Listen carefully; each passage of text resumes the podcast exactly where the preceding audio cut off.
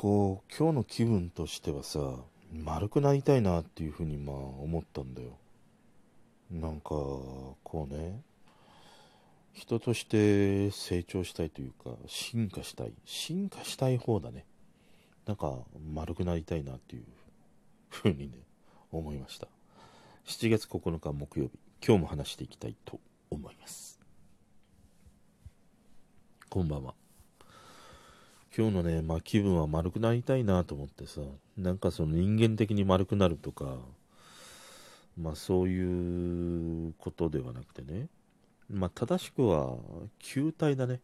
球になりたいという。で、今日はちょっとその気分を変えるために、リビングの座卓で、ノーパソでね、仕事をしてたんだけど、でスピーカーとかがないからさ、ヘッドホンでね、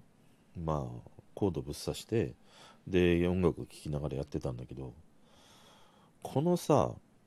ヘッドホンのこのコードがとにかく邪魔なんだよ。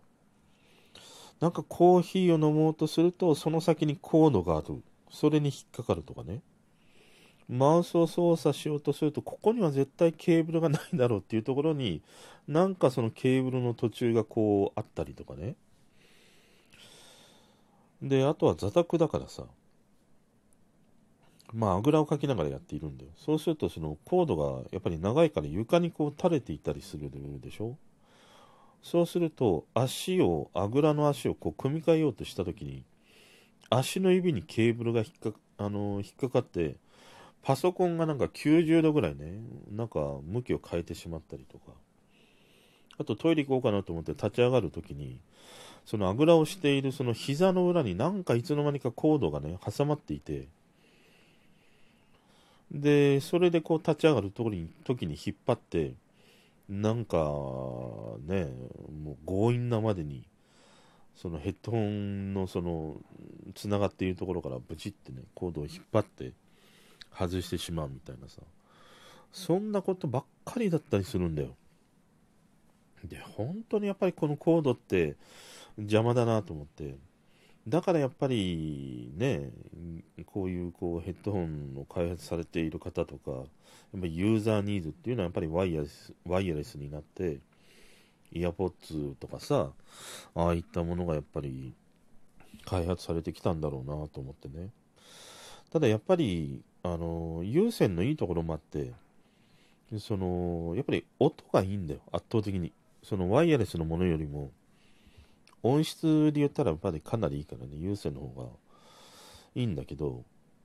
でもそれ以上にこうやってこのケーブルのこう主張しすぎなこのね、感じっていうものにマジでなんかね、腹が立ってきてさ、指には引っかかる、足には引っかかるんでね。だからそういうワイヤレス、使えばいいじゃないかということなんだけど、で、俺思ったんだけどさ、大体普通の人はね、そのヘッドホンのケーブルがあれば、じゃあこのケーブルをなくそうっていうことでワイヤレス化すると思うんだけど、俺はそうじゃなくてさ、じゃあ人間が丸くなったらいいんじゃないかって思ったの。例えば指であれば5本指があって、指の間にケーブルがね、引っかかってグッとなんか引っ張ってしまうとか、足もそうだよね。足の指や膝裏、そういう関節にこうなんか変な拍子にね、引っかかってしまうであるならばよ、手なんかで言うとドラえもんの手のように丸くなればいいんじゃないか。足で言ったらさ、起き上がりこぼしのように丸くなってね、ぐわんぐわんこうね、ふらふら揺れ動いていたら、コード引っかからねえんじゃねえかっていうふうに思ったんだよね。だからこれ、ケーブルを進化させるのがいいのか、人間が進化する方がいいのか、どっちなんだよっていうことだよねえ。俺はなんかこの手とかね、こういう関節って丸くなれば、こんなにもなんかヘッドホンのケーブルにイライラすることもないのになとかね、思ったしさ、なんかそれがひいてはね、家庭円満人類平和みたいなことにつながっていくんじゃないかなっていうことをまあ思いましたね。どちらが正しいんでしょうかねえ、まあ、そんなね、今日は丸くなりたいという、まずこう真っ先のどうしても話したいなということだったんだけど、まあ、今日それが話したいわけではなくて、この世の中にさ、まあ、いっぱいそのノウハウ本とか、まあ、ハウツー本みたいなものっていっぱい売られているでしょ。で、今日もさ、そのまあパソコン、そのいつも使っているパソコンとは環境が違うから、その音楽を聴くために、まあ、今まで使ったことがないようなそのソフトを使って聴こうかなと思って、でそのソフトをどういうふうにまあ調整、ね、していったらいいかなみたいなことを調べるんだけど、その断片的な情報しかないんだよね、サイトとかいろいろネットで調べると。じゃなくて、なんかもっとこう全体を網羅しているものがないかなと思って探すけど、あまりこう、あまりネット上にはなくてさ、本がないかなと思ってね、Amazon 調べてみてね、まああれば Kindle かなんかで買えたらいいなと思って、で Amazon で調べてみたんだけど、まあ結局はなかったんだよね。俺が求めているその本はなくて、ただまあ驚いたのがさ、結局そのなんていうの、音関連っていうのかな、音作り関連、DTM であったりとか、その作曲の方法であるとか、まあ、細かいところでは、コンプレッサーのかけ方とかね、なんかそういうその細分化したようなノウハウ本みたいなものがいっぱいあるんだよね。そのこんなにもそのサウンド関係のノウハウ本みたいなものがこんなにもあるんだっていうことにも驚いたし、こんなにもそのコンプレッサーがどうしたこうしたとか、イコライザーがどうしたこうしたとか、それだけでその、一冊の本をね書き上げているっていう、そういうことにもなんか驚いてさ、でまあ思ったんだけど、こういうノウハウ本っていやほんと必要なんみたいなことを思うんだよね。で俺振り返ってみるとね、やっぱりその仕事を始めた時って結構読んだんだよ、その仕事に関わるノウハウ本ね。まあベタなところで言えばさ、その人にね好印象を持たれる、挨拶の仕方とか話し方とか、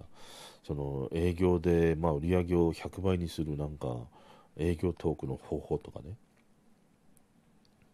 まあそういうもの本当にこう読んだりしたんだよね。で今考えてみると、そういうノウハウ本とかね、実務書みたいなものって役立ったかっていうと、ほとんど、まあ、役立っていないんだよね。俺に関して言うと役立っていないし、残っていないしね。ましてやその読んできた本を誰かにじゃあ勧められるかって言ったら、とてもじゃないけど勧めようとも思わないしね。ただその時はやっぱりそのあまりにもその全く知らない世界に踏み込んだ時に、何からこう手をつけたらいいのかっていうのが本当に分からなかったから、そういう中でその取っかかりを知るということではまあ良かったかなとは思うんだけど、そこに書かれていることを今覚えているかっていうと全く覚えていないね。でそう考えると、そのノウハウ本って実はまあ全くいらねえものなんじゃないかなと思ってさ、取扱説明書は必要なんだよ。これは例えば、まあ、純粋にその操作方法とか使い方なわけだから、ノウハウはそれを使った上でどういうふうにすればよりこう効率よくね、そのものが動くかとか、なんかわかんない、何かしらが得られるかとか、そういうことだからさ、ノウハウ本と取扱説明書は違うんだけど、ノウハウ本に至っては俺はね、何一つ必要ねえなっていうふうに思う。これさ、やっぱり分かりやすいところで言うと、例えばゲームあるじゃん。いやー PS4 買っちゃいましたとかって言って、ゲーム買っちゃいましたって言ってやるときに、まずそのゲームの解説なんたらかんたらとかね、取扱説明書なんたらかんたらとかって読まないじゃん。まずプレイするじゃん。もうそういうことなんだよ。結局人がそれを本当に必要としている時とか、何かしら自分がやりたいと思った時ってもうすでにやっているんだよね。だからノウハウ本とかそういうものに頼っている言ったら時間はないわけだよ。やった方のが早い、やった方のが結局身につくっていうことだからね。だからね、なんかその要はノウハウ本今読んでますとか、実務書読んでますとか、あと最近で言ったら、ね、インフルエンサーの人がその YouTube とかなんとかそのブログだなんだかんだで、儲ける方法とか、書いてます。それをね買っちゃって読んでますとかいう人いるんだけど、もうそれね無意味だから、何一つ。それよりも実践だよ。もうやった方がなんぼか早いで、実践していないということはその人にとって今必要じゃないことなんだよ。とどのつまり必要なことであればやってるしね、本当に興味があることであればやっぱり試してるんだよ。だからそういうなんかノウハウをまず読んで勉強してっていうことであるならば、まあそれはあんまりその人にとってその今ね必要なことじゃないっていうことなんじゃないかなとも思うし、なんぼかやっぱり俺やった方のがね、まあ血となり肉となりかなるからね、振り返った時にやっぱりそう思うから。だからやっぱりなんかこうやって Amazon のねそのサウンド関係のねノウハウもこんなにもいっぱいあるんだっていうことに、やっぱり未だにこういうなんかねわけのわかんない本というか、まあ、そういうものが存在しているんだなっていうのはまあ変わらないなっていうことと、それそのね、音を鳴らすそのアプリ、どうしたかっていうと、まあなんかいろいろ自分でねいろいろこう調整しながら自分のその好きな音作りをしてね、まあ、結局なんとかかんとか使えたりはしたんだけど、だからまあそういうことで、だからまあノウハウ本って必要ねえよっていうことで、これはもうエッチでもそうだから、ノウハウ本だね、そのキスの仕方、エッチの仕方とか読んでる暇があれば実践だよ。